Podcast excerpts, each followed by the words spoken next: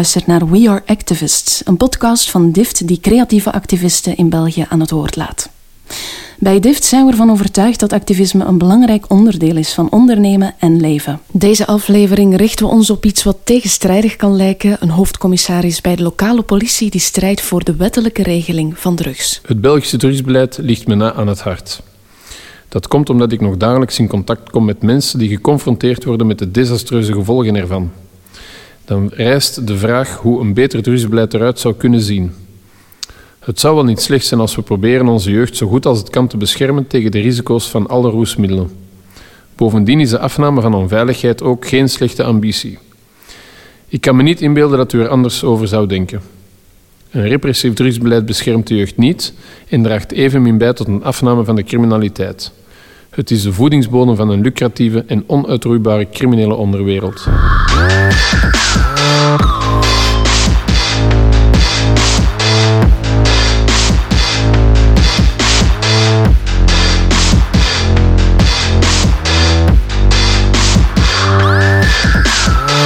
Welkom, Peter Muishand.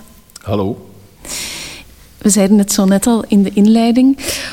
Op het eerste gezicht lijkt het tegenstrijdig als hoofdcommissaris van de politie een strijd voeren voor de legalisering van drugs. Wanneer en hoe is die strijd voor jou begonnen? Die strijd is begonnen op het moment dat mijn broer overleden is aan een overdosis heroïne en cocaïne, aangevuld met alcohol en legale medicijnen. Uh, dat zal in juli 12 jaar geleden zijn.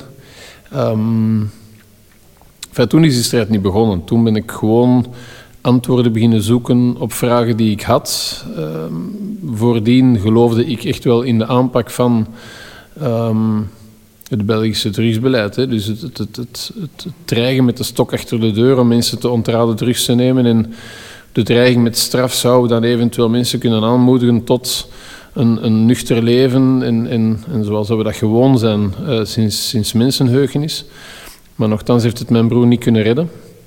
En dan ben ik beginnen nadenken en ben ik beginnen praten met mensen, dingen beginnen lezen, wetenschappelijke studies erop napluizen. Uh, uh, en stilaan kwam het besef dat het huidige beleid meer schade berokkent dan de drugs die we trachten te bestrijden met dat drugsbeleid. Mijn, mijn, actieve strijd is eigenlijk twee, drie jaar geleden begonnen toen ik werd aangezocht door een Brits-Mexicaanse NGO om mee te gaan pleiten in New York uh, voor de Verenigde Naties. En dat was eigenlijk de eerste keer dat ik mij publiekelijk outte als iemand die, um, die voorstander is van een legalisering, maar niet een legalisering als eindproduct, een legalisering als proces om te komen tot een wettelijke regeling van alle roesmiddelen. Wat, wat iets compleet anders is dan het, uh, het, het vrij, vrij beschikbaar stellen van alle roesmiddelen aan een ieder. Legaliseren heb je gewoon nodig om roesmiddelen uit de illegaliteit te halen. Dus mijn, mijn strijd is begonnen bij het overlijden van mijn broer. Mijn actieve strijd is, um, is gestart twee, drie jaar geleden, in 2016, toen we voor de eerste keer voor Ungas ons hebben geout. En dan heb ik dat nadien verder gezet hier in België. Mm -hmm. Dat was allemaal na de dood van jouw broer. Um, voor die dood was er ergens al een problematisch gebruik bij jouw broer aanwezig. Hoe heb je er toen op gereageerd of hoe ben je daarmee omgegaan? Wel, men noemt dat de wijze van de tough love. Dat wil zeggen, als mijn broer goed bezig was, hij was in, in behandeling, hij zwoer zijn drugs af, toch telkens voor een korte periode. Dan was ik er terug als broer en dan gingen we samen op pad en dan, dan, dan werd er gelachen, gezwanst enzovoort. Er was terug hoop. Um, we dachten dat we dan door een positieve bekrachtiging um, hem zouden motiveren om dat pad te blijven bewandelen. Um, maar als hij dan herviel, en dat is, dat, is, eigen aan mensen die willen afkicken van een zware drugverslaving, dan is, dan is herval een, deel van het, uh, van het traject. Dan deden wij de deur terug wat meer dicht en dan was ik er wat minder als broer. Dan was ik er terug uh, als politieman. Bovendien zat ik toen ook telkens in een, in een, in een tweestrijd. Aan de ene kant ben je dan uh, toen nog rijkswachtofficier, maar nadien ook dan officier bij de, bij de geïntegreerde politie. In tweespalt. Uw broer is een crimineel volgens de wet, dus mijn normale contacten met hem waren altijd beladen. Ik werd geacht de, wet te doen naleven als uw broer dan zelf een crimineel is omwille van zijn druggebruik. Maar hij pleegde ook feiten. Dan zorgt dat ervoor dat uw relatie redelijk overschaduwd wordt en, en verzwaard wordt. En ik heb mij dan ook toen vooral gedragen als politieman en veel minder als broer. En daardoor heb ik wellicht ook bijgedragen tot zijn vroegtijdig overlijden. Zou je anders gereageerd hebben zonder die politieopleiding aan zich al? Wellicht wel, wellicht wel. Um, ik denk dat het heel veel mensen nog steeds eh, overtuigd zijn van het, het, nut van het huidige drugsbeleid. Maar dat komt dan door het feit dat heel veel mensen sinds mensenheugen, sinds decennia lang geframed worden en dat bepaalde drugs in de markt worden gezet als zijnde heel desastreus, heel verslavend, heel, heel vernietigend. Terwijl andere drugs, zoals alcohol, tabak, dat hoort bij de cultuur. we gaan toch neonozel doen enzovoort. Dus mensen krijgen eigenlijk al sinds heel lang een heel fout beeld van wat roes, roesmiddelgebruik eigenlijk inhoudt en is. En, en ook al zou ik dan geen politieman geweest zijn, ik zou wellicht ook wel beïnvloed zijn geweest door die framing. Maar het feit dat ik politieman was en nogal plichtbewust omging met die, ja, met die, hoe moet ik dat zeggen, roeping, roeping is zoiets uh, iets, iets zwaar. Het was geen roeping, maar ik, ik nam, of ik neem mijn job nog steeds heel ernstig ja, dat bracht mij in een, in een, in een, in een dilemma. Ik, ik, ik, ik wou mijn, mijn job goed doen, ik wou carrière maken binnen die, binnen die organisatie. En tegelijkertijd was er mijn broer, die ongeveer alles was wat ik niet was. Dus dat was wel een heel moeilijke situatie. En het feit dat ik politieman was, heeft er zeker toe bijgedragen dat dat nog moeilijker verliep dan anders. Je sprak daarnet over die framing. Wat is zoal de grootste misvatting die er leeft bij de overheid en de maatschappij rond die war on drugs? Ja, waar zal ik beginnen? Um, ten eerste, ons, ons menselijk brein werkt op een manier dat er tussen hersencellen neurotransmitters worden afgescheiden. Als we honger hebben, dan krijgen we een hongergevoel. We eten, we krijgen een verzadigd gevoel. Dat zijn chemische processen die zich afspelen in ons brein. Roesmiddelen spelen in dezelfde contraien een rol. Eigenlijk is gewoon een externe inbreng van, van dingen die dezelfde effecten genereren. Dus het gebruik van roesmiddelen ontkennen in een menselijk bestaan is eigenlijk het menselijk bestaan op zich ontkennen. We moeten daar niet onnozel over doen, zo werken wij. We hebben impulsen, we zijn niet zuiver rationele wezens, we hebben ook af en toe behoefte aan een roes. Dus als we daar al van beginnen, dan denk ik kunnen we al eerlijker gaan praten dan de manier dat we dat nu doen. Ten tweede wordt er een heel eh, artificieel onderscheid in stand gehouden tussen de zogezegde legale drugs en de illegale drugs. Er zijn veel illegale drugs die veel minder schadelijk zijn dan de legale drugs die we nu kennen. Dus als je een beleid gaat voeren waarbij de schadelijke effecten van een roesmiddel indicatief zouden zijn voor de mate van repressie, dan zou ons beleid er compleet anders uitzien. Alcohol staat in een top 3 van de meest schadelijke drugs. En ik baseer me daarvoor op een studie van David Nutt. David Nutt is een Brits psychiater die destijds uh, de overheid in het Verenigd Koninkrijk heeft geadviseerd om uh, aangaande het, het gevoerde drugsbeleid. En die heeft een twintigtal drugs afgemeten aan 16 parameters. En als je die 16 parameters toepast op die verschillende drugs, die 20, waaronder alcohol, waaronder tabak, waaronder cannabis, heroïne, cocaïne enzovoort, dan krijg je een compleet andere rangorde. Dus de drugs die bij ons heel cultureel aanvaard zijn, zoals tabak en alcohol, behoren tot de schadelijkste van alle drugs. Dus schadelijkheid is in deze niet de juiste parameter om het beleid op af te enten. Er zijn risico's verbonden aan roesmiddelengebruik. Alle roesmiddelen hebben risico's in zich. En dus vinden wij het heel eigenaardig dat we van bepaalde roesmiddelen met bepaalde risico's, dat we daar het risicobeheersing overlaten aan een criminele onderwereld. Zou veel beter zijn mocht de overheid zeggen: Oké, wij erkennen de risico's van roesmiddelen en net daarom zullen wij die, die risico's gaan beheersen en beperken door bijvoorbeeld een productinformatie te doen, door kwaliteitscontrole te doen, door te, te in te zetten op goede verpakkingen, door een vergunningssysteem uit te reiken aan mensen die die, die roesmiddelen mogen verkopen enzovoort. Leuk bijweetje is dat als je bepaalde roesmiddelen eh, onder een wettelijke regeling zal, zal plaatsen, dat die, die red race, die wedloop om nieuwe producten te gaan ontwikkelen in huis, tuin- en keukenlabo's met, met chemische samenstellingen waarvan niemand weet wat er eigenlijk uh, het effect van zal zijn op, dat dat zal stoppen. Er zal altijd een kleine marginale markt zijn, maar ik nodig u uit. U kan alcohol kopen. Gaat u alcohol kopen bij een illustere dealer hier op straat of gaat u dat kopen in een winkel? Heel eenvoudige parallellen met de legale roesmiddelen, legale markten. En je komt al snel in een heel vreemd verhaal.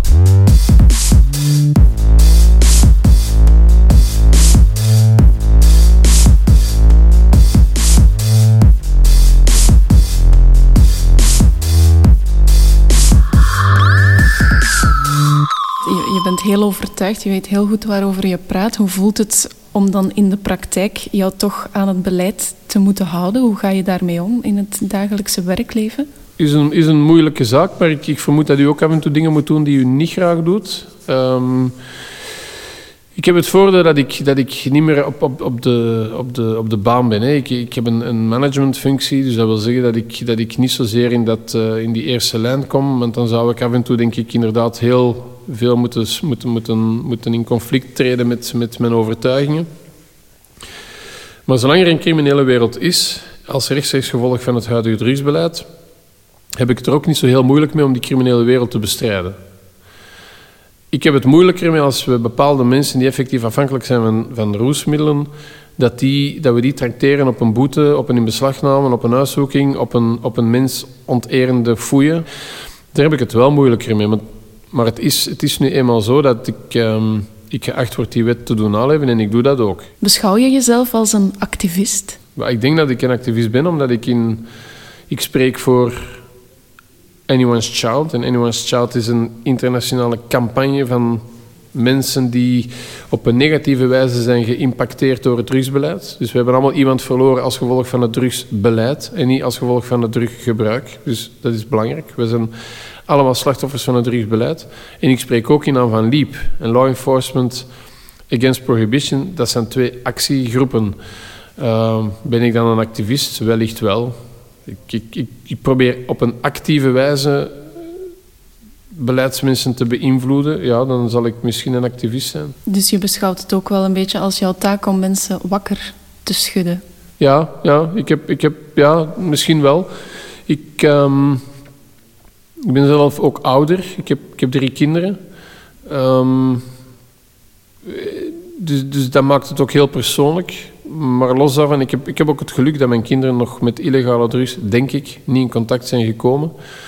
Maar ik heb heel veel contact met mensen die, die niet weten wat te doen, omdat ze ontdekken dat zoonlief of dochterlief met een joint thuisgekomen is enzovoort. En dan probeer ik de kennis die ik heb opgedaan, wetenschappelijke kennis, ook mee te geven aan die mensen. We gaan er altijd vanuit dat teruggebruik altijd leidt tot die 10% problematische gebruikers die eindigen met een naald in, in, in een arm ergens in een goot. Dat is natuurlijk niet waar. 90% van die 351 miljoen dat ik er straks heb gezegd, die gebruiken dat zonder ooit een probleem te ontwikkelen. Maar het fenomeen verslaving bestaat wel. Ja, en dat zal altijd bestaan, ook in ons model. Maar verslaving heeft heel vaak andere achter, achterliggende redenen dan het roesmiddel zelf. Je hebt mensen die een eetverslaving hebben, je hebt mensen die een gokverslaving hebben, je hebt mensen die verzamelwoede hebben, je hebt mensen met koopwoede. Um, maar de achterliggende redenen van een verslaving hebben doorgaans niks te maken met de veruitwendiging ervan. Kan te maken hebben met trauma, kan te maken hebben met een, psychiatrisch ziektebeeld, kan te maken hebben met met isolatie, met, met, uh, dus mensen zijn, zijn soms geneigd om in hun druggebruik te blijven, omdat ze net in die gemeenschap nog een bepaalde persoonlijkheid hebben, een identiteit. Want stoppen ze met druggebruik, dan vallen ze terug in een maatschappij die, ze, die hen verstoot en, enzovoort. Dus dat zijn ook redenen waarom dat bepaalde verslavingspatronen in stand worden gehouden of blijven. Meestal is de achtergrond van verslaving um, veel complexer dan het middel het middel is op dat moment een, een, een middel om te, gaan, om te gaan met de achterliggende problematieken. En houdt het, het legaliseren van drugs dan niet in dat je net die ja, meer zwakkere, gevoeligere mensen een, een open weg gaat geven naar drugs? Omgekeerd, omgekeerd. Als die mensen nu uh, met hun problematieken op, op zoek gaan naar roesmiddelen, zullen ze die roesmiddelen vinden. Alleen weet je niet wat dat je zult gebruiken. Je zult denken dat je heroïne gaat gebruiken, maar misschien is het versneden met fentanyl, een product dat 50 tot 100 maal sterker is. En u wil misschien een roes, maar u eindigt, eindigt dood. Dat is wat er nu gebeurt. In het model waar wij voor staan, zullen er mensen achter de balie staan, achter de toog, die zeggen van... Hm, uh, Peter, uh, jij komt hier om dat product. Uh, er, wordt een, er is een persoonlijk contact.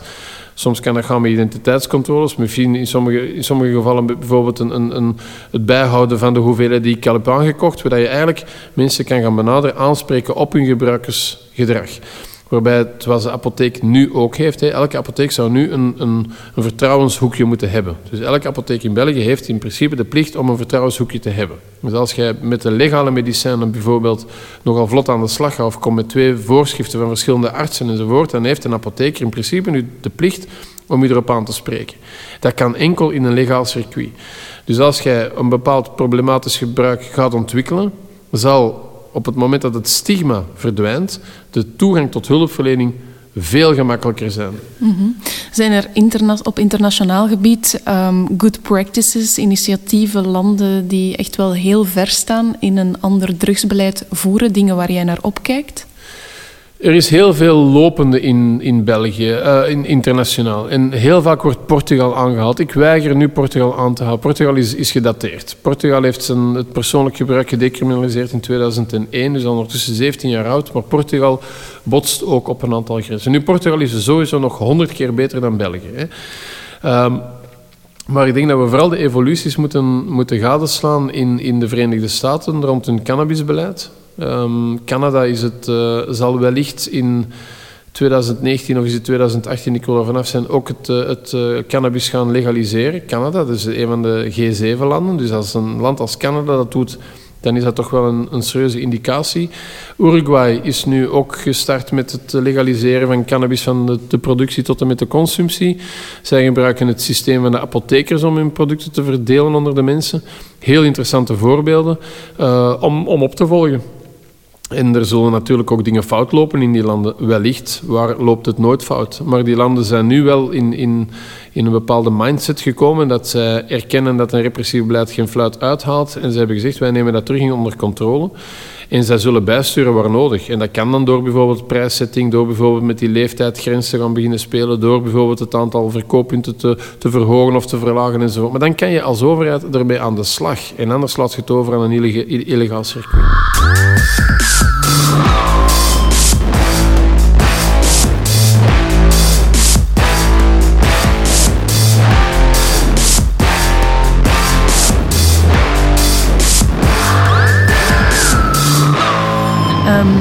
Ik wil nog even teruggaan naar die mindshift die jij hebt doorgemaakt. Hoe kijk je eigenlijk nu terug op de politieman die je, die je vroeger was, die wel geloofde in dat repressief beleid? Is dat gekomen omdat jij onvoldoende geïnformeerd was? Mm als, er, iets is dat ik, dat ik mensen verwijt, is het wel dat. Um, wij zijn opgeleid in een, in, in, een, in een zeer eenzijdig mainstream verhaal van die drugs zijn slecht en wij moeten die bestrijden, want er vallen slachtoffers. Dat is geen eerlijk verhaal. En dat is hetzelfde met preventie nu. Er is naar middelengebruik en roesmiddelgebruik zo goed als geen eerlijke preventie. Wat er nu gebeurt is dat politiemensen met een aftandse koffer met wat producten uh, voor een klas gaan staan en zeggen in uniform, dit mocht je niet doen, want het is heel gevaarlijk en als we pakken dan eh, vliegt je naar de gevangenis. Heel kort worden, maar dat is ongeveer het verhaal dat we nu brengen. Dat is niet juist. Ik ga toch even Portugal parafraseren.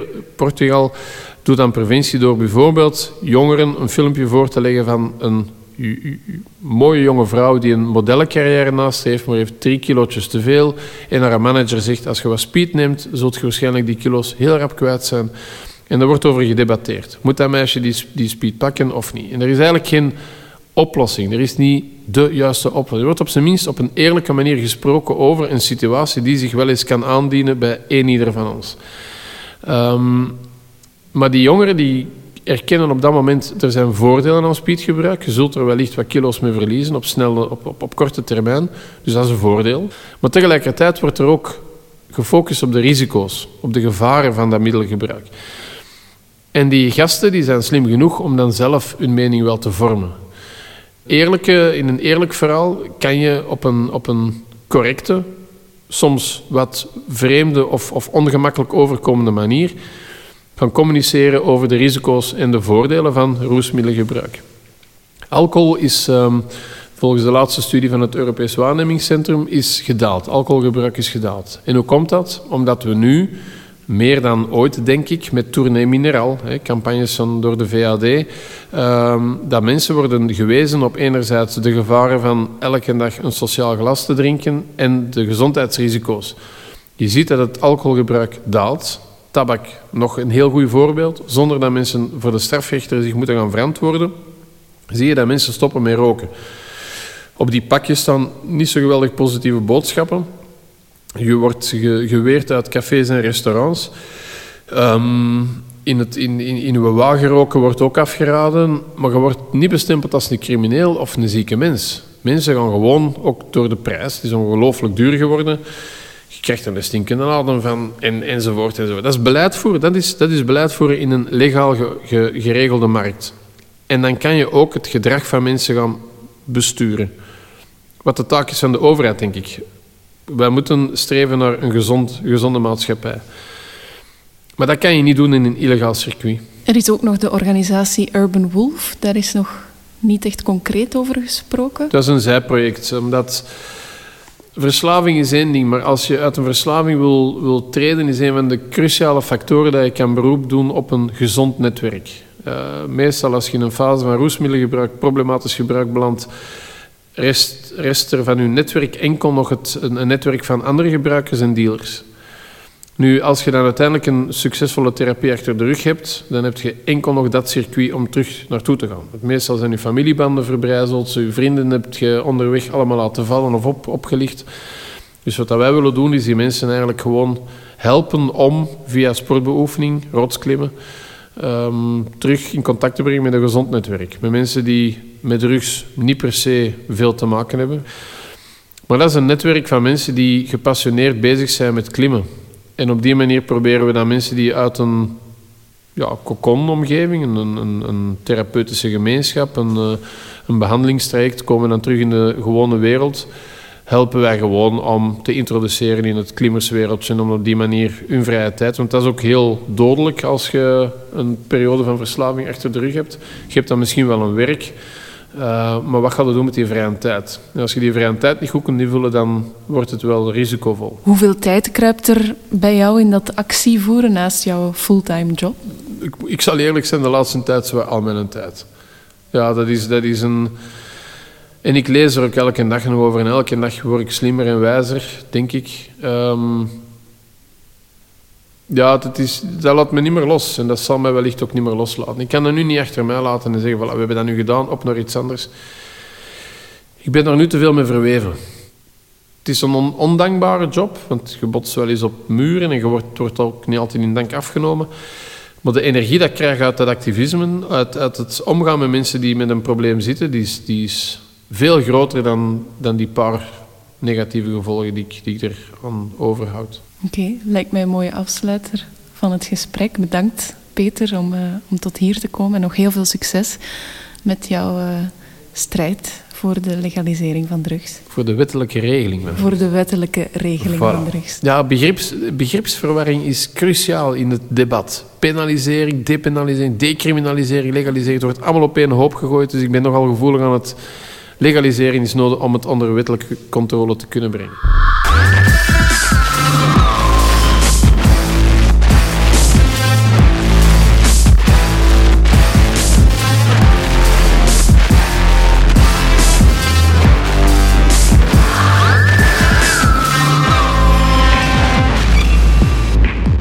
Ons creatief activisme stopt hier niet. Check zeker weareactivists.be en volg deze reeks van 10 afleveringen van deze podcast.